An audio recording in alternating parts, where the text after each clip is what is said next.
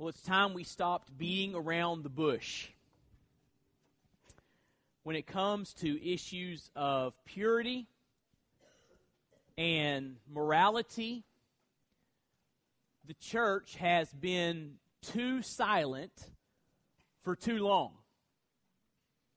And we've allowed a decaying secular culture to set the agenda for what we believe. And it's time for us to stop beating around the bush and hold forth the truth of God's Word. God has spoken on these issues. God has spoken to us about purity. And so it's time for us as the church to say, this is what God says and clearly says. And while we hold forth the truth of what God says about morality, it's also important that we hold forth the truth of what God says about salvation. There is right and there is wrong. But there also is hope for those that have done wrong. It's the good news of Jesus Christ. And I'm glad there's hope for folks that have done wrong because I've done wrong. How about you? And that hope is found in Jesus Christ. And so we as the church have to have to balance speaking forth the truth of what God says about morality while also speaking forth the truth of what God says about salvation and forgiveness and freedom. Now, I want to do that this morning as we look in Colossians chapter 3. So turn there with me. Colossians chapter 3. As we continue our journey through this letter that we call Colossians. Colossians chapter 3, we're going to focus specifically on verses 5 through 7. Colossians chapter 3, verses 5 through 7. I want to ask you this morning, if you're physically able to please stand with me in honor of the reading of the Word of God, truth with no mixture of error. Colossians 3, verse 5, the Bible says, Put to death, therefore, what is earthly in you sexual immorality, impurity, passion, evil desire, and covetousness, which is idolatry. On account of these, the wrath of God is coming. In these you too once walked when you were living in them. Let's pray. Father, we pause to give you glory. You're the reason that we're here. We pause, Lord, to acknowledge our need for you in this moment. I pray that you would work in our lives. Holy Spirit of God, I pray that you would sweep across this room like a mighty rushing wind and take the Word of God and apply it to our hearts that we might understand it and that we might obey it. All for the glory of God. So work in our midst. You are great and you are glorious. And it's such a privilege, Lord, to gather together as a faith family to ascribe to you the worth that is due your name. And Lord, I ask that you would establish my steps today in your word. And we ask and we pray all of this in Jesus' name. Amen. Thank you. You can be seated. Well, as we have journeyed through the book of Colossians, we've seen that this uh, is a letter that the Apostle Paul wrote to a group of Christians in the first century city of Colossae, found in Asia Minor. And the pattern for this letter follows the pattern that Paul uses in other letters he wrote in the New Testament. The first two chapters, the first half of the book roughly, deals with doctrine. Paul shares with us some doctrinal realities concerning who Jesus is, what Jesus Christ has done, and what it means to be saved, what it means to know Jesus Christ as Lord and Savior. The second half of the book, uh, Paul unpacks what these doctrinal realities ought to mean for our day to day lives. So you might say the first half of the book is, is theology, the second half of the book is practice. And just by the way, you know that theology is not intended just to make us smarter, right? That's not why doctrine so important. God intends His truth to affect the way that you and I live. And, and that's the case here in this text. Now, to, to think about the context of this immediate passage where Paul says, Put to death what is earthly in you, we need to establish the context because look what it says in verse 5. Put to death, therefore. The word therefore refers back to what he just said. And in verses 1 through 4 of chapter 3, Paul had reminded the believers in Colossae and reminded us what it means to be saved. He spoke of union with Christ. Uh, the, the phrase union with Christ means that every spiritual blessing that you receive, you receive because of your relationship with Christ. So when you were saved and you placed your faith in Christ, you were united to Christ. If you look there in your notes, when you placed your faith in Christ, there was a decisive end and a glorious beginning. Look what it says about a decisive end in verse 3. For you have died. When you met Christ as your Lord and Savior, the old you died. Your old sin nature, your flesh, it died. And by that, the Bible teaches, uh, or, or, the Bible means that that the, the, the old sin nature no longer has power over you. It no longer has dominion over you. The power of the old you died when you met Christ. It was put to death. And when you were saved, there was a glorious beginning. Look what it says in verse 1. If then you have been raised with Christ, when you met Christ, you were raised to walk in newness of life.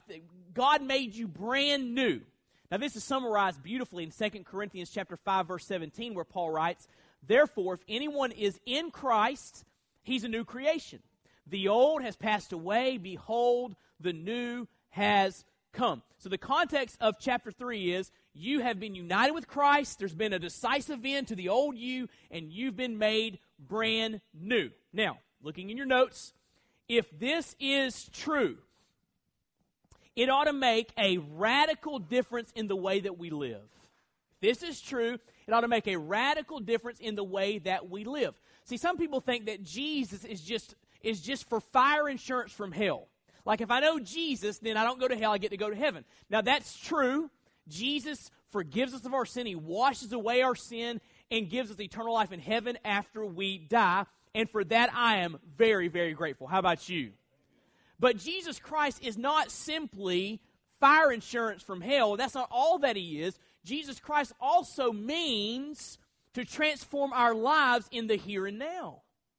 He, he wants to, to, to change us. And if we know Jesus, if the old, the old self has, has died and we are brand new creations in Christ, it ought to affect the way that we live now, right? And, and that's the point that Paul makes in chapter 3. He wants us to see the difference that Jesus Christ makes in our life. Now, this morning we're going to study the difference that Jesus Christ makes in the area of purity. Next week we're going to talk about the difference that Jesus makes in relationships. We're going to talk about the difference that Jesus makes in marriage. We're going to talk about the difference Jesus makes in families and parenting. Jesus makes a difference. And we're going to unpack this as we work our way through chapter 3. So let's talk this morning about the difference that Jesus makes in the area of purity. I want to give you three points under this heading when we think of purity and God's command for our life. First of all, I want you to see the mandate for purity. The mandate for purity this passage, verses 5 through 11, this passage revolves around, centers around two commands. The first command is found in verse 5, where Paul writes, Put to death what is earthly in you. So that phrase, put to death, is a, an imperative verb, it's a command.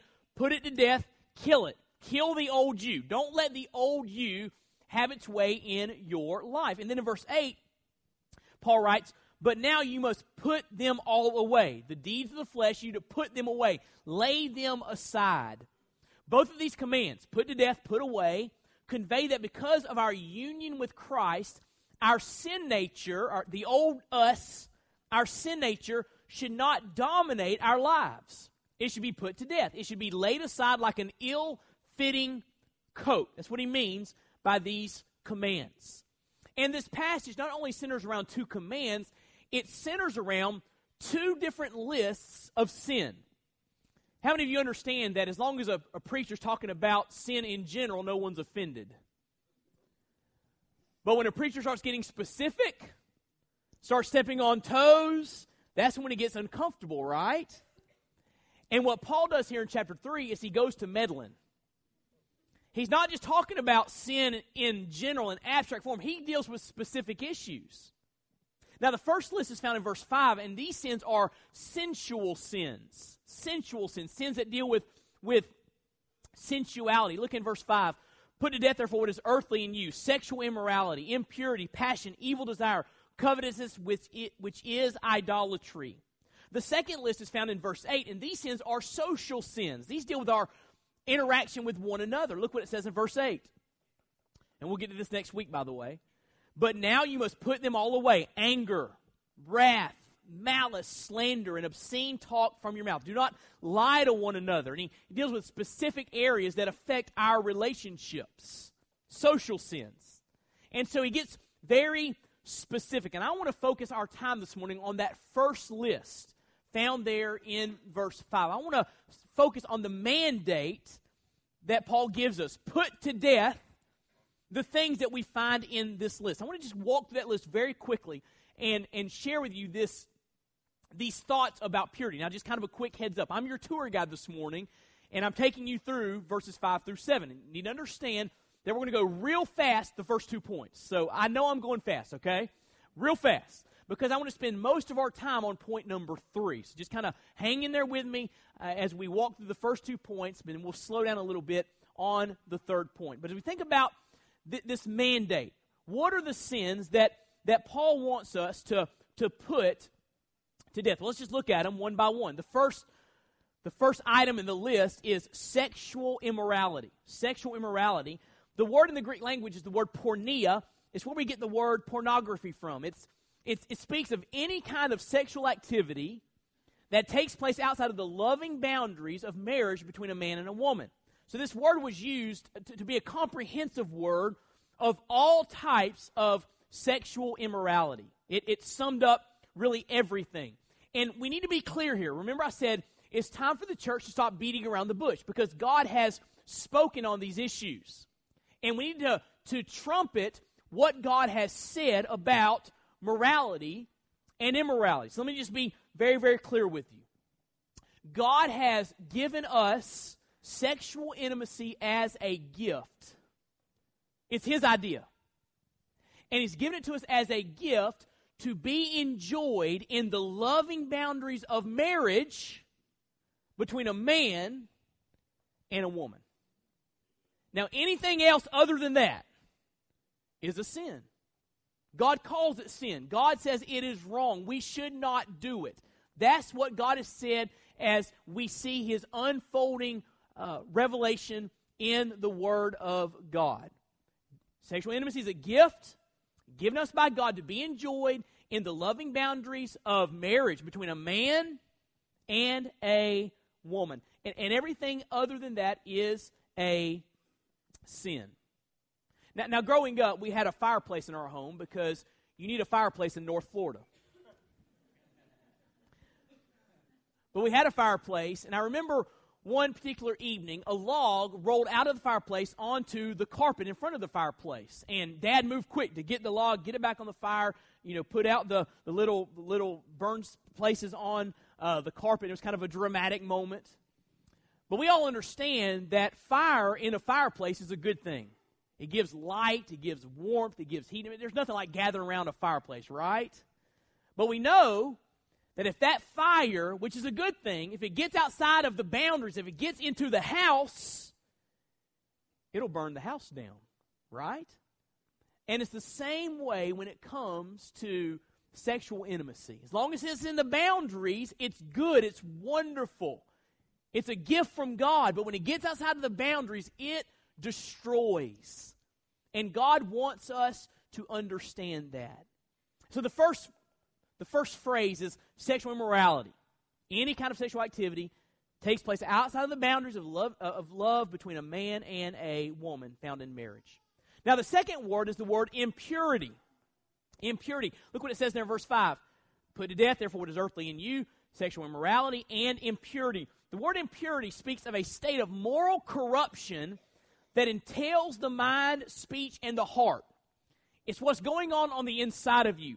Did you know it's possible to portray yourself to everyone watching as a, a moral, upstanding person, all the while being a mess on the inside. Do you know that's possible? Did you know that we can put on a show for each other?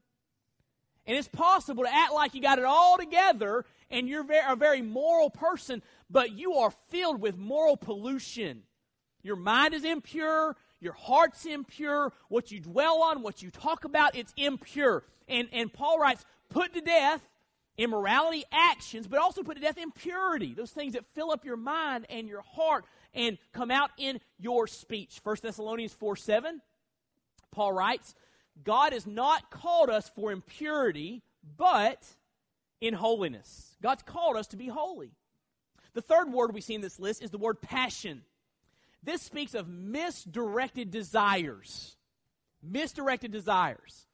It's okay to be passionate as long as your passion is, is pointing the right direction. But if your passion gets sidetracked, it can become a very destructive thing. Think of King David. King David was a very passionate man, right? We see his passion worshiping God with all of his heart, all of his soul, all of his mind. There's a reason that God called David a man after my own heart. That's what God said.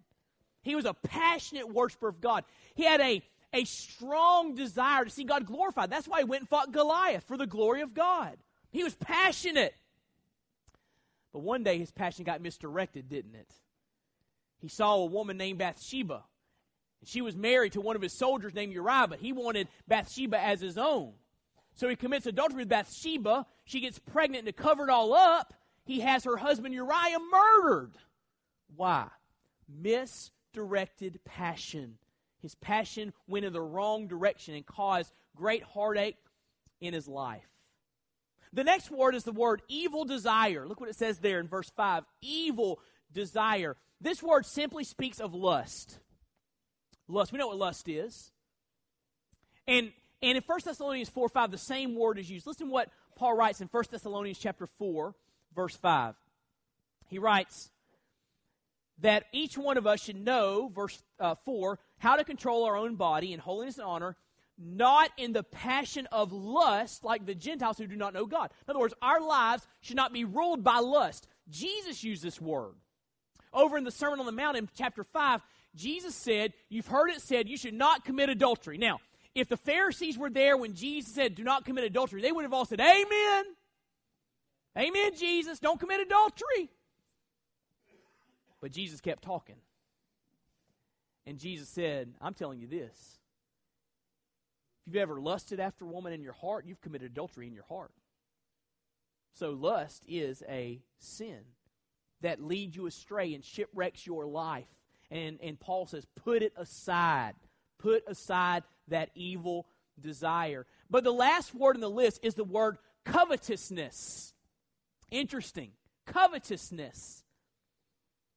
This word speaks of the desire to possess more than one has. That's how you and I usually use the word covetousness. Like you're driving down the road and you're in a Toyota Camry and someone passes you in a Mercedes. You think, boy, if I could just have that Mercedes, I'd be happy, right?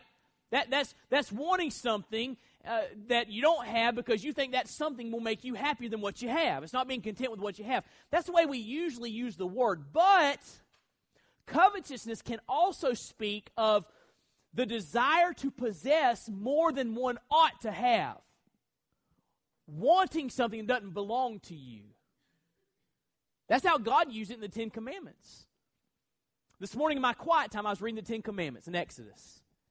And the tenth commandment says, You shall not covet. Then he gives us a list of things we should not covet. It says, You shall not covet. Listen, one of the things was your neighbor's wife. Why? She doesn't belong to you.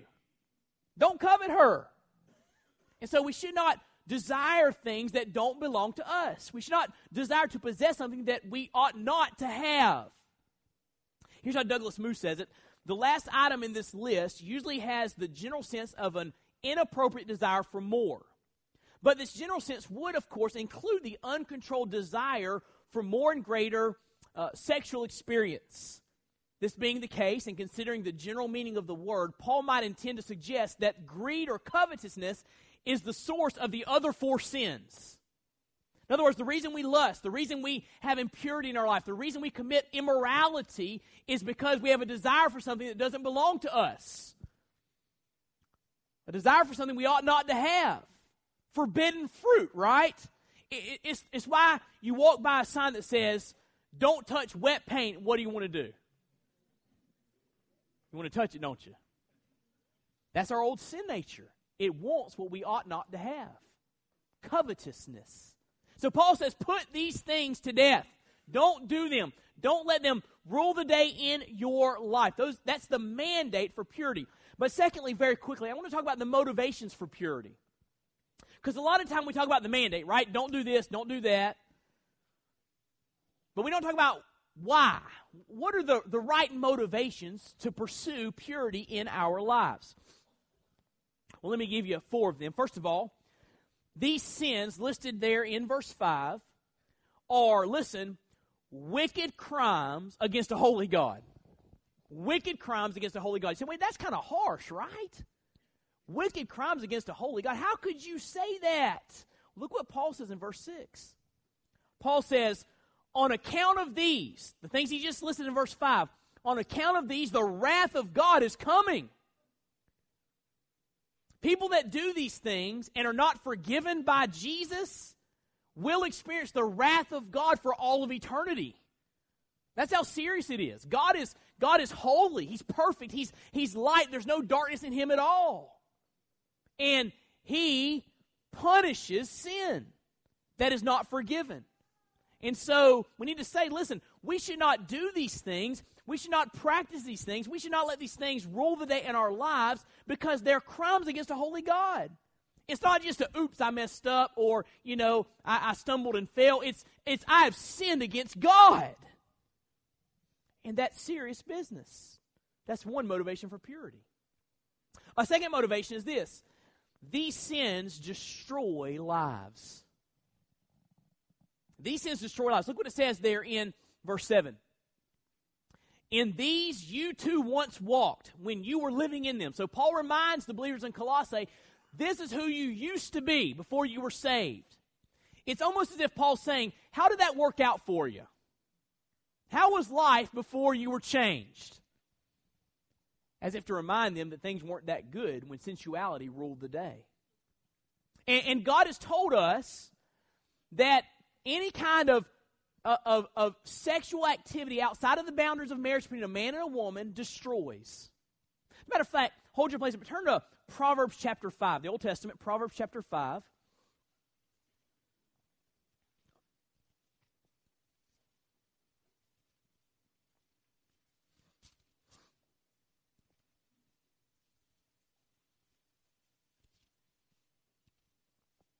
Proverbs chapter 5, look what it says in verse 21. For man's ways are before the eyes of the Lord. He ponders all his past. You think, well, I got away with it. No, you never get away with it. David thought he got away with it, right? You never get away with it. God sees everything. Verse 22 The iniquities of the wicked ensnare him, and he is held fast in the cords of his sin. He dies for lack of discipline, and because of his great folly, he is led astray. So God's saying, sin destroys. It'll destroy your life. And, and look what he says over in Proverbs chapter 6, verse 32. He talks about the specific sin of adultery. Proverbs says, He who commits adultery lacks sense. Watch this. He who does it destroys himself. Now, question Is it unloving for us as a church to say to a to our culture, these sexual sins will destroy your life. Is that unloving for us? I would submit to you the most loving thing we can do is tell folks the truth. If there's something that destroys folks, we ought to warn them, right? For example, say you're on the side of a road and you know that a little farther down the road the bridge is out. And if a car keeps going down that road, it will plunge into an icy river. If you knew that, would you not do everything you could to stop the cars going down the road, waving your arms? Stop, stop. Destruction is ahead. It would be unloving for you to say nothing. And it's the same when it comes to these issues. We've got to say God has spoken on these issues. There is right and there is wrong. And if you choose to do it your own way and not God's way, you will experience severe consequences. These sins destroy lives. Next, these sins are incompatible with who you are now as a believer. Turn back to Colossians chapter 3, verse 7. He says, In these you too once walked. This is past tense. When you were living in them. So, and this is who you used to be, it's not who you are now. Now that you know Christ, now that the old you has been has been put to death, now that you've been raised to walk in newness of life, it is simply incompatible for you to live the way you used to live. You're a new person now. And it ought to show up. Jesus makes a difference. So it's incompatible to, to put on a mask and say, Boy, you know, I'm a believer in Christ. I love Jesus. And yet to be living a life of unrepentant immorality. That just doesn't add up, does it? Where the word hypocrite comes from. You got a mask on acting one way, but your life is something totally different. Paul says that's who you used to be. It's not who you should be now. Here's the fourth thing, fourth motivation for purity. These sins are, are idolatry. These sins are idolatry. Look in verse 5. He mentions immorality, impurity, passion, evil desire, and covetousness, which is what? What's it say? Idolatry. Wanting something that you ought not to have is idolatry. It's not just, I made a mistake, oops. It is worshiping another God. You know what idolatry is? Idolatry is when you when you desire to find satisfaction, security, or significance in anything or anyone else other than God. That's idolatry. When you're looking for someone or something to give you what only God can give you, that's idolatry. So your your your sin outside of those boundaries God has given us in His Word is not just, you know, I made a mistake. It's, it's, it's worshiping another God, a false God that never delivers anything but heartache and destruction. And so, what's life all? Listen, what's what should be our major aim in life to glorify God, right? How can you glorify God if you're committing idolatry? So, one of the motivations to pure living is living an impure life is idol worship. And so, those are some motivations for purity. But I want to get to the third thing and spend the rest of our time here. Wade, how do we practically put to death the deeds of the flesh? This list, how do we how do we kill those things? They're not an ongoing reality in our lives. Well, let me give you some methods for purity. I want to give you a, a sentence, and I want to spend the rest of our time unpacking that one sentence, all right? Phrase by phrase. Here's the sentence Consider present, and obey, filled with the Spirit's power in the context of community. There it is. Consider, present, and obey, filled with the Spirit's power in the context of community. First of all, consider. In other words, if you're going to live a victorious Christian life, a pure Christian life, there's some things you need to know. Now, before Paul says, put to death what is earthly in you, he reminds them in verse 3 of this You have died, and your life is hidden with Christ in God. He's reminding them their old sin nature is dead now. The old flesh no longer is to have power over them. They needed to get that, they needed to understand that. Look what Paul says over in Romans chapter 6. Turn there with me, Romans 6. We show you several verses in Romans as we unpack this sentence. Romans chapter 6, look in verse 11.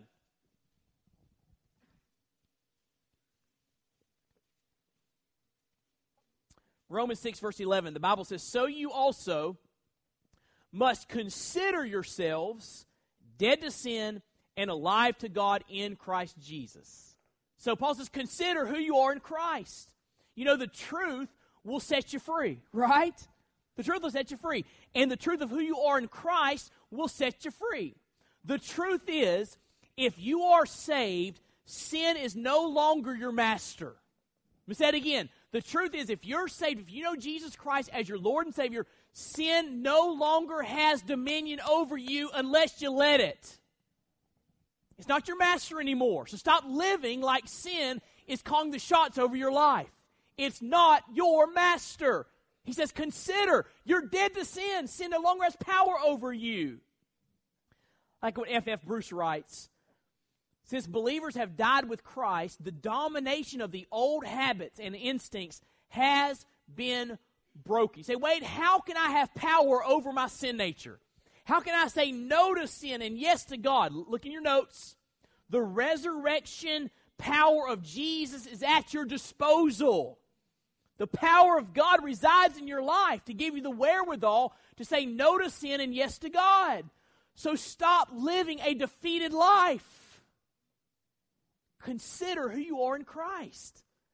You need to know that in Christ, the sin nature no longer has dominion over you. You need to consider that. I think a lot of people that live in spiritual defeat don't understand what it means to be saved. They don't. They don't get this. They did, they wouldn't live the way they're living. Let me give you another part of the sentence. Consider, present. What I mean by present? Well, look what Paul says there in Romans chapter 6, verse 12. He says, Let not sin therefore reign in your mortal body to make you obey its passions. Do not present your members to sin as instruments of, uh, for unrighteousness, but present yourselves to God as those who have been brought from death to life, and your members to God as instruments for unrighteousness. What does it mean to present yourself to God? What does it mean to present your body to God? It means that you surrender your entire life to Him. Surrender your entire life to Him every day. Every day, you, you, you get up and, and you come before God and say, God, my mind is yours. My heart is yours. My tongue, it's yours. My hands are yours. My feet, they're yours. What I surf on the internet, that time is yours. What I think about, God, you have my mind. You're in control. I'm presenting myself to you. I surrender to you. The word present carries with it the idea of a of a military inspection. Soldiers line up in formation, waiting for a superior officer to come and to inspect the troops. And every day, you and I need to get before King Jesus and line up for inspection on our knees and say, Lord Jesus, this day, my body, my thoughts, it's all yours. And I promise you, if you will daily surrender to Jesus, you'll start winning some victory in, victories in your life. But you got to surrender. You got to present yourself to God every day. The next word is the word obey.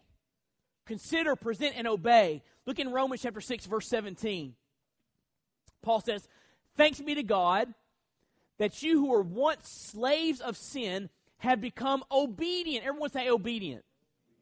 Obedient from the heart to the standard of teaching to which you were committed. So he's saying you've learned some things, you've learned some truth, and you're obeying it.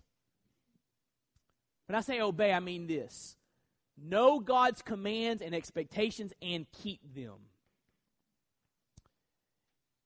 Do what He says.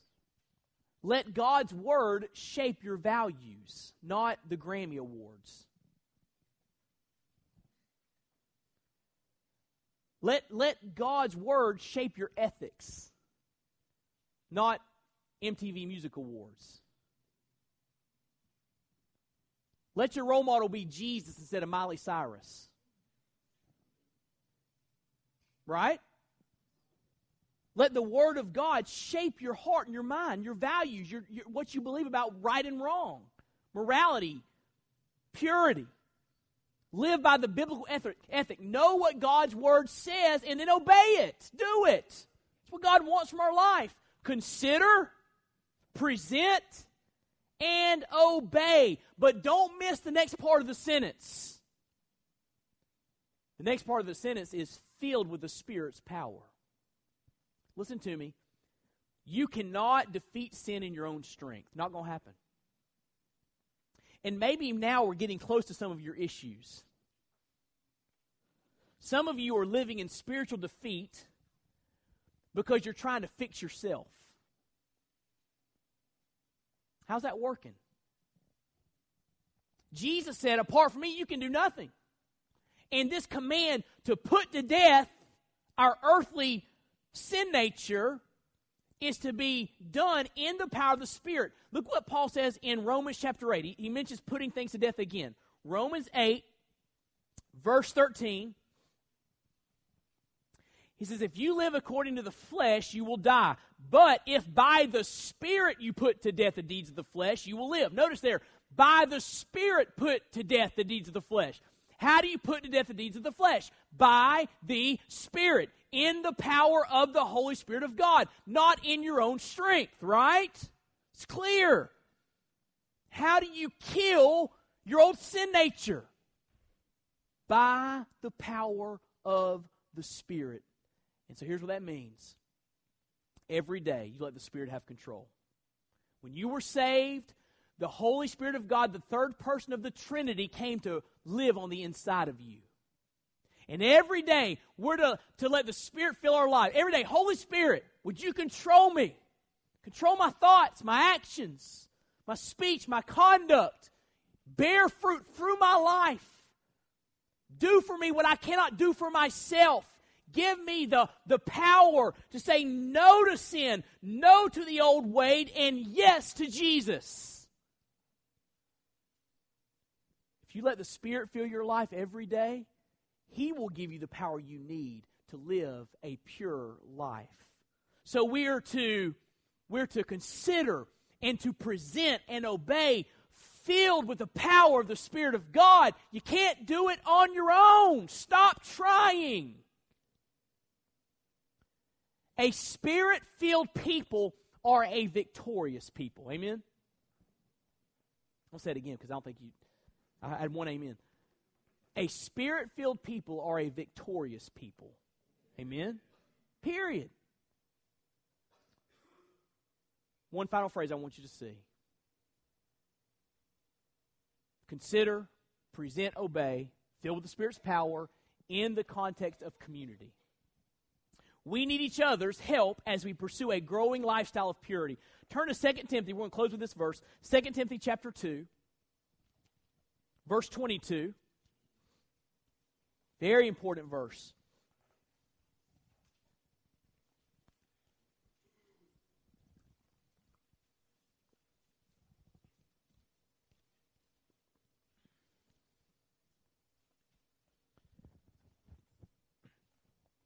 The Bible says, So flee youthful passions, run from the wrong things, run from immorality, and pursue righteousness, faith, love, peace. Now, how do you do that? Along with those who call on the Lord from a pure heart. We are not called to run the race alone.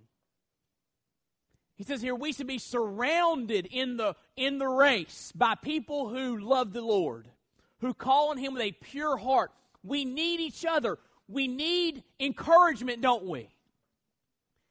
And we need accountability to keep us on the right path.